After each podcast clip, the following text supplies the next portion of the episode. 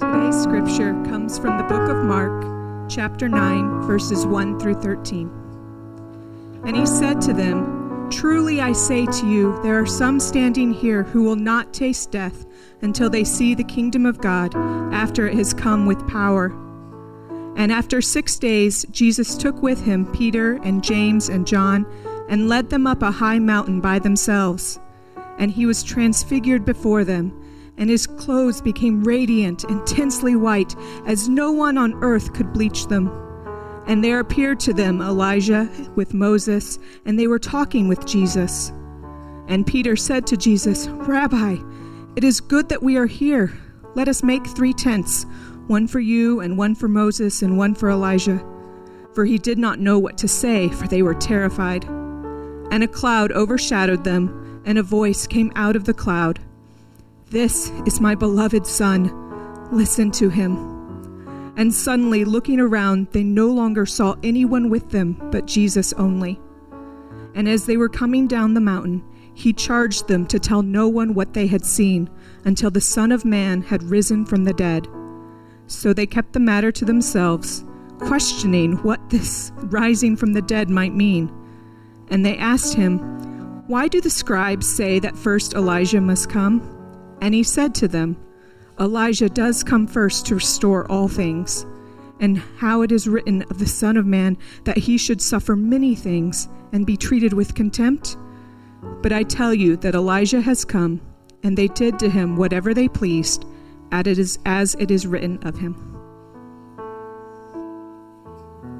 You may be seated.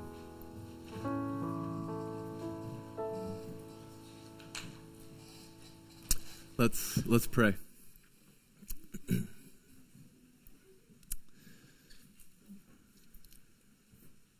Father God, as we approach your word, and as I attempt to proclaim your word, God, we do not come to it lightly. We do not come to it half heartedly. We know that it is in these words.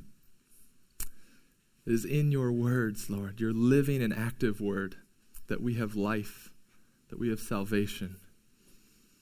We know that your word sustains us. And so, God, I ask that you would sustain us this morning, that you would comfort those that need to be comforted, that you would convict those that need to be convicted. And we ask that you would do a, a mighty work as your word is proclaimed. Give us ears to hear, give us hearts to receive it. And Holy Spirit, we ask that you would do a mighty work. We ask this in Jesus' name. Amen. All right, church, good morning. And uh, if you got your Bibles, go ahead and open up to Mark chapter 9. Mark chapter 9. Uh, I missed you all dearly last week, uh, and uh, I was sad I had to be out of town, but we are glad. I'm glad to jump back into Mark. Uh, we have been going through a series in Mark, preaching verse by verse through the book of Mark, and we're now at Mark chapter 9. Mark chapter 9. Uh, we're going to continue. We'll have Bibles in the back in here. We're going to have Bibles out in the lobby. Always feel free to grab one on your way in. Um, and we, we'd love to have you see God's Word right in front of you as we're going through it. We'll have some scriptures up on the screen as well. But as we get started, show, show of hands here. This is some, you got to participate a little bit this morning, okay? Uh, anyone, see, Dad's ready. anyone love reading a good book? Like, do we have any good, like, just love reading a good book? Okay. All right. What, what about love watching a good movie? Yeah? Okay. Uh, what about you love looking at some good art? Do we have any artists like really enjoy some paintings, sculptures, things like that? Okay. All right. Anyone love listening to good music? Good music? Right? No one likes listening to bad music, right? Unless you're a country music fan, then you do, I guess, right? Yeah, okay, I know. There's some of you. Yeah, all right. Okay, all right, all right. Just come back with me, okay? Uh, uh, uh, but, but what about this? How about who loves like watching a good uh, sunrise, like enjoys uh, just sitting out seeing a good sunrise? What about a sunset? Do we have sunset? Okay, all right. Yeah, you see, all of us, to some degree or another, we are glory seekers. Okay, we are glory seekers. We long and we seek after glorious, beautiful, majestic things. We want something or someone to take our breath away. We want something or someone to leave us in awe. We want to be captivated by something. We are glory seekers. Glory seekers, we are. Now, listen, the word glory we use a lot in church, and let's make sure we understand what it means. The Bible talks uh, primarily about glory in a couple of different ways. So, the first way that the Bible uses that word a lot is talking about giving God glory, okay? And when the word talks about giving God glory, it's talking about giving God honor and praise and, and worship, right? So, we say, give God glory, give him the honor, give him the praise, give him the worship. But then the second other way the Bible talks about glory is when it talks about the glory of God. And when the Bible talks about the glory of God, it's talking about his majesty, his splendor, his abundance. The Hebrew word literally means his weightiness, his weightiness. So that's so we just sang a song talking about the weight of glory, okay? His weightiness, his significance. It's weightiness in a good sense of the term, okay? I know in our weight obsessed culture, we can think of weightiness as kind of a bad thing, but no, it's talking about his significance, his weightiness. And so we, when we talk about the glory of God, it is the beautiful weightiness that radiates out from his being. And so, at the core of his being, we know that he is holy, right? He is holy, holy, holy. He is pure. He is light. He is love. And anytime we're talking about the core attributes of God, it is correct to say that he is infinitely and perfectly those things, okay? So, he is infinitely and perfectly all knowing. He is infinitely and perfectly supreme and sovereign and unchanging and all powerful and faithful, right? He is infinitely and perfectly good good and patient and just and kind and merciful, just to name a few. Okay, so those, those are at his core, but his glory, his glory then is his beauty that radiates from his essence. His beauty is revealed to us. It's what we get to experience and enjoy and reflect to our world around us. Now, glory, it's difficult for us to get our minds around it, okay? It's, it's difficult for me to even try to explain and talk about glory because we really have only experienced a fraction of the glory of God. So, Kevin Good uh, uh, was not here this morning. The Good family is not here this morning because Kevin Good's grandma passed away last week. And they're celebrating her life with family over the weekend. And she was a believer, so it is a it's a celebration, it's a rejoicement. But but but listen, Kevin's grandma knows way more about the glory of God than we do this morning. She's experiencing its fullness firsthand. And so we we, ask the Holy Spirit to, to kind of try to help us, help us understand, help us experience more of God's glory, but we're only getting just a fraction of it. But you got to see that we long for it. We long for glory. We long to experience more of the glory of God. We long to live and dwell and exist in the glory of God. We are glory seekers. We are glory seekers. And so, listen, there's nothing wrong with craving beautiful or excellent or majestic or wonderfully good things.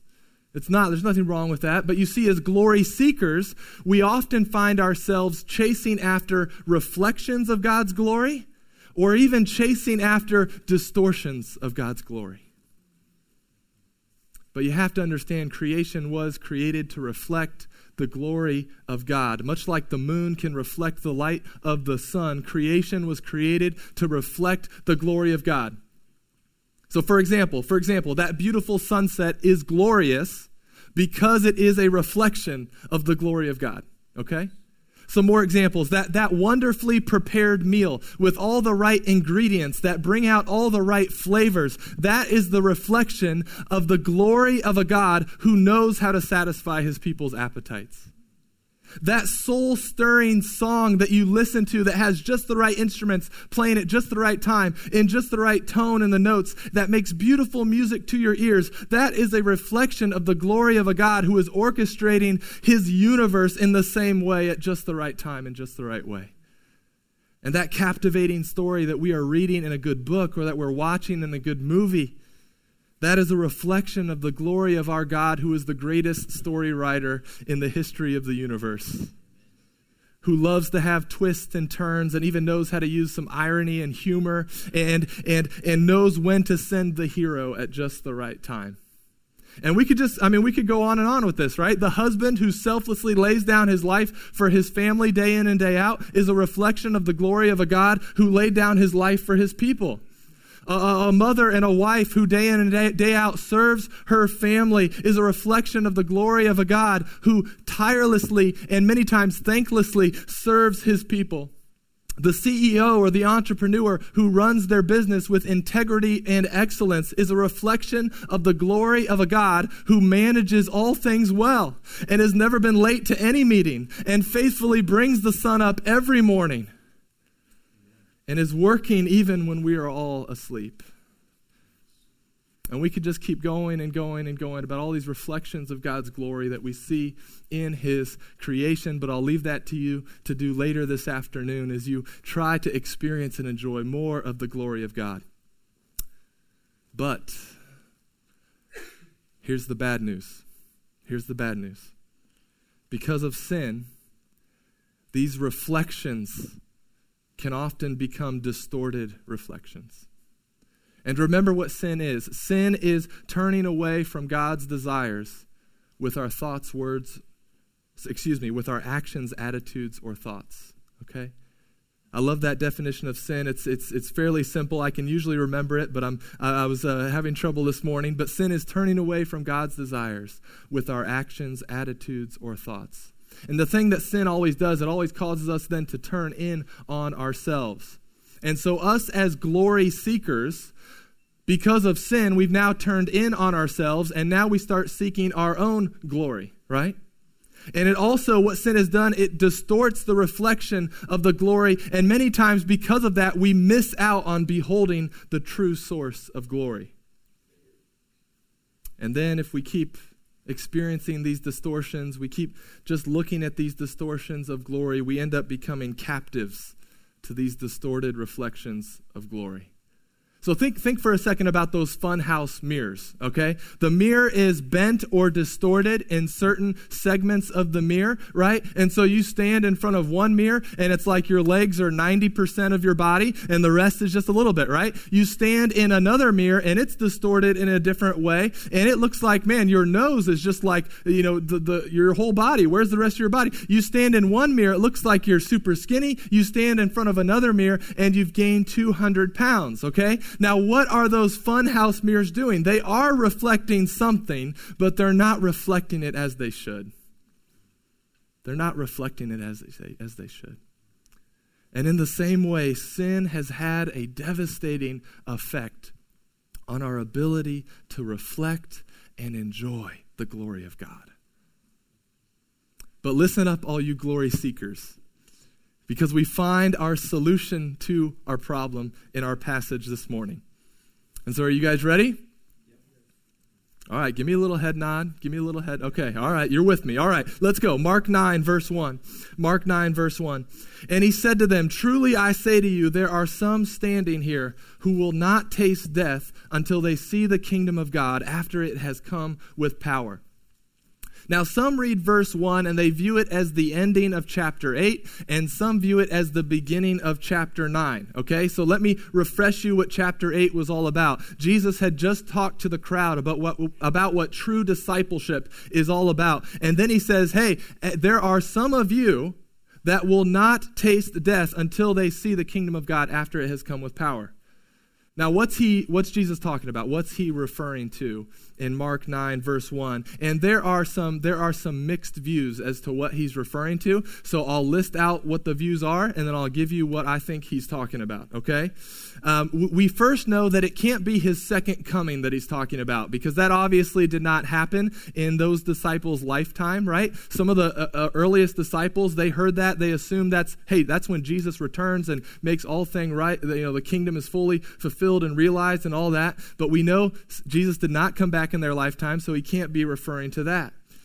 Some think he's referring to the day of Pentecost because the day of Pentecost is when the Holy Spirit was poured out onto God's people. And so that was really when God's people were empowered, that the kingdom came with power. Some read verse, uh, chapter 9, verse 1, and, and think of it as being the day of Pentecost that he's referring to. Some think it's referring to the destruction of the temple, which happened in AD 70, uh, because that is when the Christian church really finally saw its distinction from Judaism, okay? But what I think is most likely, what I think Jesus is most likely referring to, is that he's referring to the transfiguration, which we're about to read, and eventually then his resurrection. Okay? Matthew, Mark, and Luke, where they put these passages together, it's always following this, is the transfiguration. Okay? So there's some differing views on that, but those are kind of that's that's where I fall. That's where I land. Look at Mark 9 verse 2. And after 6 days Jesus took with him Peter and James and John and led them up a high mountain by themselves, and he was transfigured before them. And his clothes became radiant, intensely white, as no one on earth could bleach them. And there appeared to them Elijah with Moses, and they were talking with Jesus. And Peter said to Jesus, Rabbi, it is good that we are here. Let us make three tents one for you, and one for Moses, and one for Elijah, for he did not know what to say. We've all been there.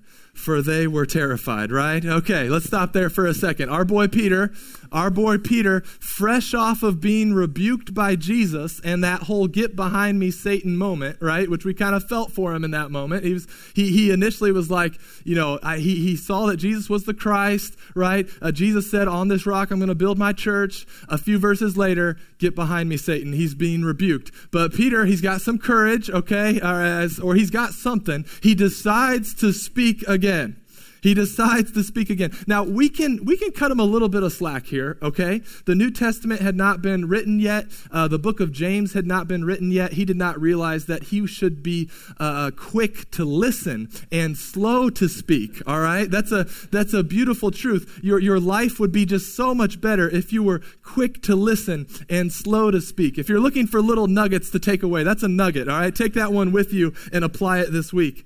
Uh, but listen, Peter is is terrified terrified by the sight that he saw.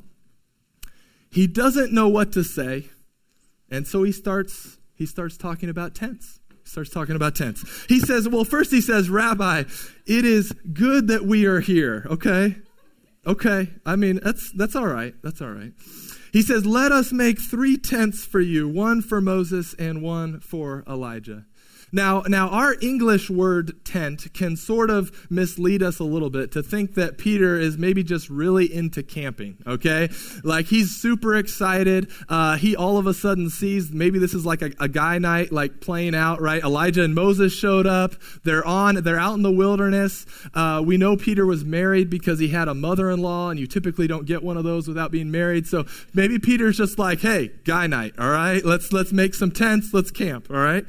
Or maybe maybe we read this and we think, man, man, Peter's just like socially awkward or something. Like, I mean, Moses and Elijah show up and he starts talking about tents. What's going on with that? Okay. But listen, this passage, it's actually not as crazy as we would initially read it. So we're gonna we're not gonna be too hard on Peter here, okay? Because the English word tent here is, is, is really the word for tabernacle. Tabernacle, okay? And if you've been in church for any length of time, just switching the word tent for tabernacle makes you feel just a little bit more churchy about yourself, right? Like, I mean, that seems like maybe that's a little bit more appropriate in this in this uh, in this setting, okay?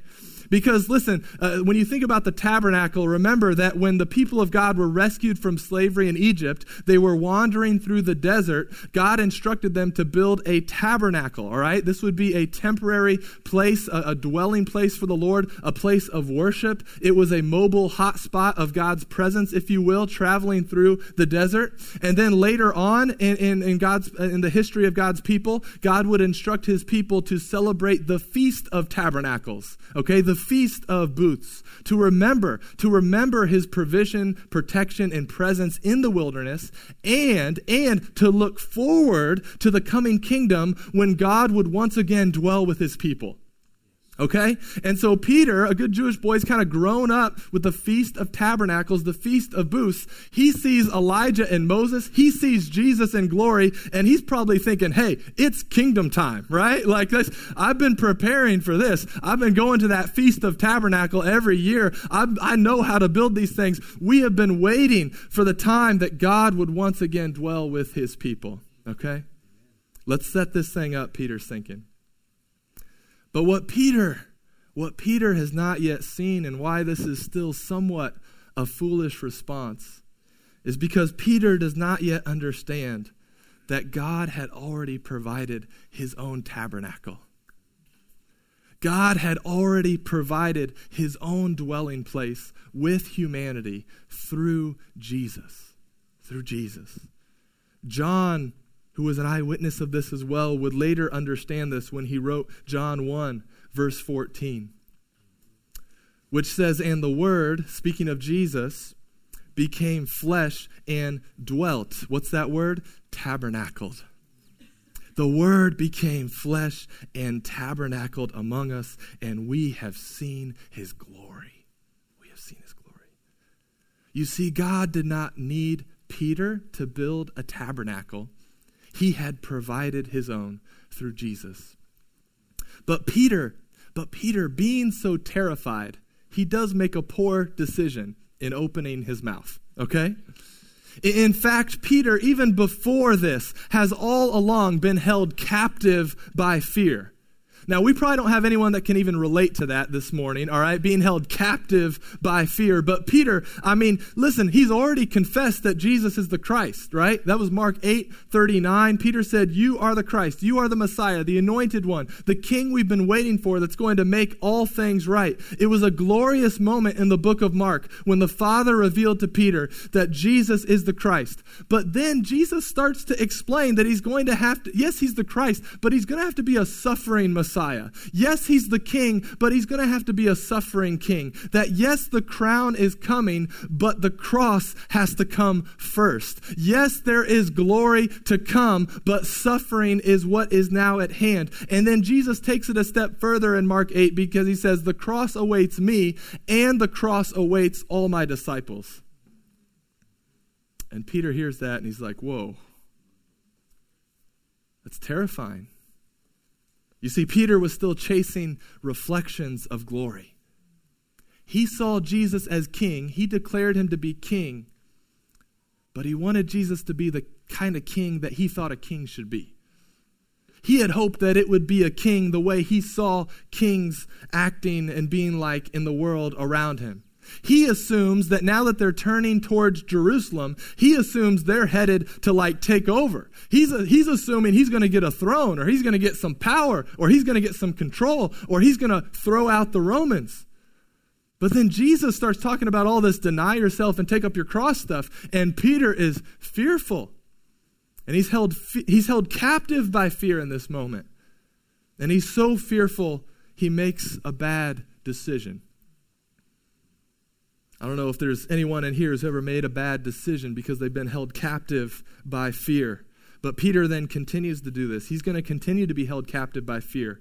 Later on, he's going to cut off a guy's ear because he's held captive by fear. Later on, he's going to deny Jesus three times because he's held captive by fear. And the reason that we love Peter so much is because we're just like Peter. We are held captive by fear. And it is out of our captivity to fear that we make so many bad decisions. And listen, church, marketers, politicians, and even pastors, anyone that's trying, and, and, then anyone in the marketplace who's trying to sell you something, they, they know this. They know this, okay? If I can get you to fear something, I can probably get you to buy something. That's just, that's true. If I can get you to fear something, I can probably get you to vote a certain way. If I can get you to fear something, I can get you to be hateful, hurtful, and divisive to one another on social media. I can. And if I can get you to fear something, I can even get you to believe something that's, that's false doctrine or false teaching out of fear of believing the alternative. You see, glory seekers who are chasing reflections of glory we end up in captivity to fear or to whatever else we've been chasing. But there is good news because there is a lasting solution to this problem. Look back at Mark 9, verse 2. And after six days, Jesus took with him Peter and James and John and led them up on a high mountain by themselves. And he was transfigured before them, and his clothes became radiant intensely white, as no one on earth could bleach them. that word transfigured does not mean that Jesus changed his nature, okay? He didn't all of a sudden become something that he hadn't always been, okay? No, transfigured means to be transformed, to change in form, okay? It wasn't a changing of natures, it was a removal of the cloak of humanity in order to reveal the glory and the beauty that radiates from his being. Mark writes that his clothes became radiant, intensely white.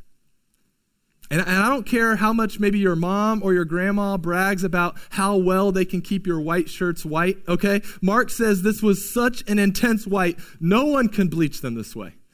No one could bleach this way. Matthew's account adds that his face shined like the sun.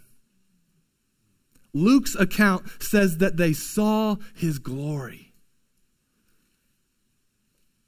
Now, listen, church, this is important. Jesus didn't become glorious, he revealed his glory. He revealed his glory. This was a revealing that Jesus was truly God, the second person of the Trinity who had eternally existed in glory, but who had humbled himself and had taken on human form and so listen up, Peter, James, and John. This isn't just another carpenter from Nazareth, okay? No, this is God in the flesh. His glory is being revealed to them. But the question we have to ask is how does Peter how does Peter, who has been captive to fear, paralyzed by fear, who will make some really bad decisions because he's captive to fear, how does he eventually proclaim the gospel to thousands? And how does he eventually have the courage to ask to be crucified upside down because he didn't count it worthy to die the same way Jesus died? Like, how does he stop living like a captive to fear? And I think we get some insight into this from Peter's uh, later writing, as well as John's later writing. These, these guys that, that were firsthand eyewitnesses of this. And so Peter in the, in the book of Second Peter, chapter 1, verses 16 through 18, he says, For we did not follow cleverly devised myths when we made known to you the power and coming of our Lord Jesus Christ, but we were eyewitnesses of his majesty. For when he received honor and glory from God the Father, and the voice was borne to him by the majestic glory, This is my beloved Son, with whom I am well pleased. We ourselves heard this very voice borne from heaven, for we were with him on the holy mountain. Eyewitnesses of his majesty. John, who was an eyewitness as well, we already read the verse, but John 1 14, I'll, I'll, I'll, remind you of it again. He said, And the Word became flesh and dwelt among us, and we have seen his glory. Glory is of the only Son from the Father, full of grace and truth. They saw his glory. They saw the beauty that radiates from our infinite and our perfect God. And these three glory seekers, they saw Jesus being set apart from their heroes, Moses and Elijah. Who, who Luke's account tells us that Moses and Elijah, they're talking to Jesus. We know what they're talking about. They're talking about his death.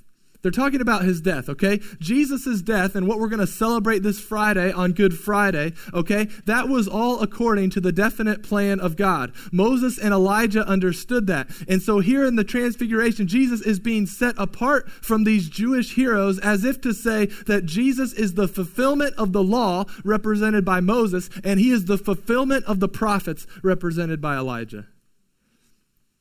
And the glory shining from Jesus, it was not a reflected glory like when Moses came down from Mount Sinai and he radiated from being in God's presence. No, this was not a reflected glory. Jesus was the source of glory. This was the fountain of glory. This was the cause of all glory and beauty and majesty and splendor.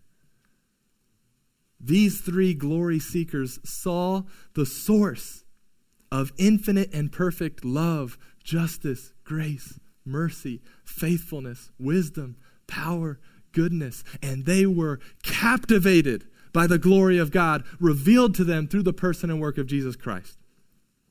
If you want to know how to not live like a captive, be captivated by the glory of God revealed to you through the person and work of Jesus Christ.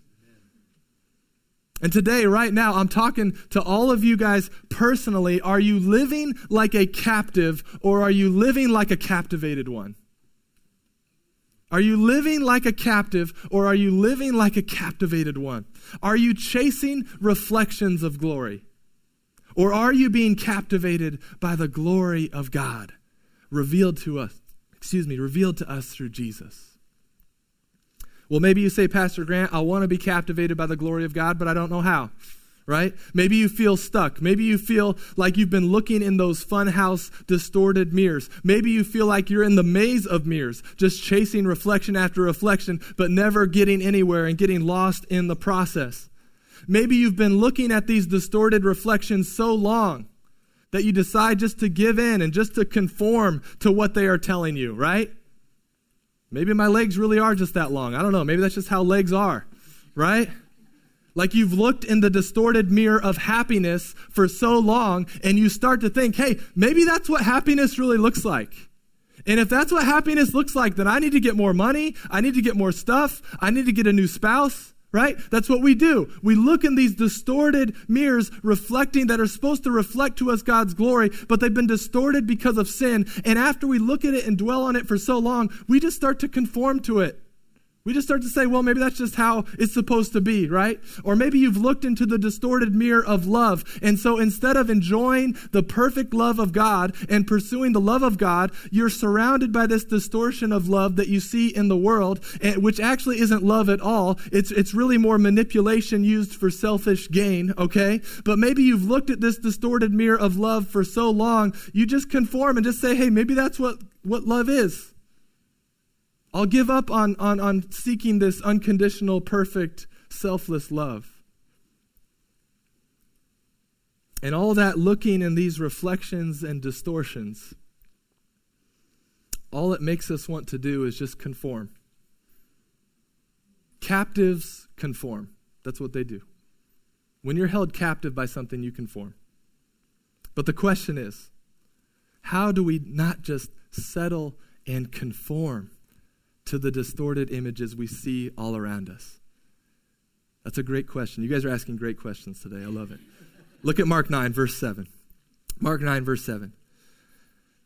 And a cloud overshadowed them, and a voice came out of the cloud This is my beloved Son. Listen to him. Maybe one of the most important commands we see in the Bible. So don't miss this, okay? The Father says, speaking of Jesus, This is my beloved Son. Listen to him. Like, don't speak, Peter. Don't speak, please. No more, Peter. Don't speak. Listen. Listen. Listen to Jesus. If you don't want to be a captive to all these distortions and reflections of God's glory, listen to Jesus. Who are you listening to right now? Who are you listening to? Listen to Jesus. Okay, this is the practical portion of our sermon this morning. If you were looking for a practical sermon about God's glory, here it is, real practical. Listen to Jesus. I know that that sounds Sunday schoolish, right? I know that sounds oversimplified. But how many heartaches would we avoid and how much joy would we have if we really were slow to speak and quick to listen to Jesus. Then watch what happens. Verse 8. And suddenly, looking around, they no longer saw anyone with them but Jesus only. And as they were coming down the mountain, he charged them to tell no one what they had seen until the Son of Man had risen from the dead. Remember, Jesus knows this was only kind of the first look at his glory, but it wasn't all going to really make sense to them until his death and resurrection, which comes Friday. We're going to celebrate and next Saturday. So I hope you join us for those times together. Friday at 6:30 and Sunday the then the resurrection, okay? We'll look at his glory through the death and resurrection. Verse 10. So they kept the matter to themselves, questioning what this rising from the dead might mean. Okay, it's not all coming together yet for them, right? They don't know Good Friday and Resurrection Sunday are coming. They've got more questions. Verse 11. And they asked him, Why do the scribes say that first Elijah must come? And he said to them, Elijah does come first to restore all things. And how is it written of the Son of Man that he should suffer many things and be treated with contempt? But I tell you that Elijah has come, and they did to him whatever they pleased, as it is written of him. You see, they're still not really on the same page as to how this is all going to go down. And they're trying to figure out this whole Elijah prophecy from the book of Malachi uh, and, and trying to understand how it's, how it's going to play out. And Jesus says, hey, the spirit of Elijah had already come in John the Baptist to prepare the way for the kingdom. And that's not me speculating. Matthew's account in Matthew chapter 17, verse 13, it adds, it adds this to this uh, story. It says, Then the disciples understood he was speaking to them of John the Baptist. Okay? It says, Then the disciples understood he was speaking to them of John the Baptist. The forerunner had come. Okay? The forerunner had come. He got beheaded. And now Jesus is also going to suffer and be treated with contempt. But you see, the disciples' ideas about what a king and a kingdom should look like, they are based upon the distorted reflections that they saw in their world, and they couldn't make sense of this. They were held captive to what they thought a king and a kingdom should be. And what do captives do? They conform. They conform to the pattern and distortion of what they see in the world. But how are captivated ones different? How are captivated ones different? Because God is revealing his glory to his disciples and to us, not so that we would be conformed to these reflections and distortions of his glory, but so that something better would happen. There's something better that's supposed to happen, okay? So stick with me as, as I'm kind of uh, uh, winding this thing down for a second, all right? I think we get some help as to what this something better is by looking at this word transfigured okay? Because it's used a few other times in the New Testament. So I want to take you to those passages. For the sake of time, I won't have you turn there, but let's just have you look up on the screen Romans 12. Romans 12 is one of those passages. So Romans 12, verse 2. It says, Do not be conformed to this world, but be transformed. Same word used for transfigured. Transformed. How? By the renewal of your mind, that by testing you may discern what is the will of God, what is good and acceptable and perfect. Do not be conformed, but be transformed. You see, we're picking up Paul's letter to the Romans a little late, but he had just written in Romans chapter 1 that these glory seekers had settled for distortions and reflections of God's glory instead of going to the source of glory. They had exchanged the glory of the immortal God for images resembling mortal man and, and birds and beasts and creeping things, right? And they ultimately had gloried and worshiped creation instead of creator. And we are all guilty of that as well. Okay, that's Romans 1. And God says, do not be conformed. Do not fall in line with those funhouse mirrors. Don't fall in love with the beauty that comes from creation without seeing that it is reflecting the beauty and the glory of the Lord. Because when we settle for the glory of creation, we conform. We conform to this world. But Paul, in his second letter to the Corinthians, gives us a better alternative. Here's another passage that we see the word transfigured in 2 Corinthians 3:18. It says, "And we all with unveiled face, beholding the glory of the Lord, are being transformed." We're being transformed into the same image from one degree of glory to another, for this comes from the Lord who is the Spirit.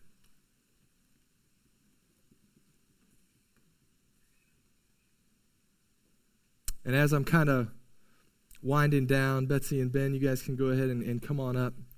But my question for you guys, you glory seekers, let me ask you Are you a captive or are you a captivated one? In your search for beauty, majesty, splendor, and glory, are you settling for creation and neglecting our Creator? Do you feel like your worship of, you worship creation instead of our Creator? And do you feel like now this has kind of caused a distorted view of God for you? Do you try to behold? You try to read His Word? You try to hear Him uh, preached about at church. You try to talk to Him at city, or talk about Him at City Group, but but He just doesn't seem as good and glorious as you know that He should be. Do you ever feel like your life is like a chaotic maze of mirrors where you're just chasing after one reflection of glory after another and never getting anywhere? Are you tired of looking at the moon and thinking, there has to be something more glorious than this? There has to be something more powerful. There has to be a source of this reflected glory. And if that's you, if you look at your life and you see all these distortions and reflections of glory, but you've and you've got no hope, you've got no joy, and you're, you're living like a captive to fear, you're living like a captive to lust, you're living like a captive to greed, and a captive to control, and a captive to comfort, and you've been trying to get a taste of glory on Sunday, but it hasn't had any flavor because you've been captive to creation your whole week. If that's you this morning, my prayer for you is that you would pray the prayer of Moses that you would say, Lord, please show me your glory. Please show me your glory. You can pray that. You can pray that today. Show me your glory. And listen, as a fellow glory seeker, I have prayed that prayer. I have yelled that prayer. I have cried and pleaded that prayer. And I believe that when you pray that prayer, I believe that Mark describes what happens when you are truly longing for the source of glory. I think it's a great description in verse 8, Mark 9, verse 8. Those that are truly seeking and longing and pursuing the source of glory, it says, and suddenly looking around, they no longer saw anyone with them but Jesus only.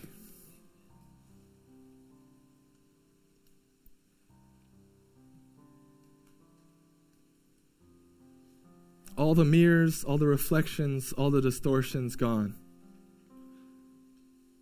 True glory seekers find Jesus only. God has been so good to reveal to us his glory. And the source of all glory has been revealed to us through the person and work of Jesus Christ. So, church, if you're tired of just always conforming and you want to start transforming, listen, listen to Jesus and behold the glory of God in Jesus Christ. Walk with Him. Cry out to Him. Enjoy communion with Him. Submit yourself to Him and see how the beauty and the glory of all His creation points to Him. Are you living as a captive to creation? Or are you captivated by your Creator? And what can you do today and this week to not live as a captive, but instead as a captivated one? Maybe it's scheduling some more time to be in the Word. Maybe it's planning a, time of some silence and solitude where you stop speaking and you just start listening. Maybe it's prayerfully giving God glory for all the ways that you see His glory reflected in His universe. Maybe it's time to not make that big decision because you realize you're making it out of captivity to fear. Maybe you need to fast. Maybe you need to be extremely generous. Maybe you need to set aside these distortions and reflections that so that you can enjoy the real thing. Beholding the glory of the Lord, it will renew and transform all the distortions and reflections and the wounds that we have experienced this side of glory. And we know that those will ultimately be temporary distortions. They're temporary. For we know what 1 John 3 2 says Beloved, we are God's children now, and what we will be has not yet appeared. But we know that when he appears, we shall be like him, because we shall see him as he is. Let's pray.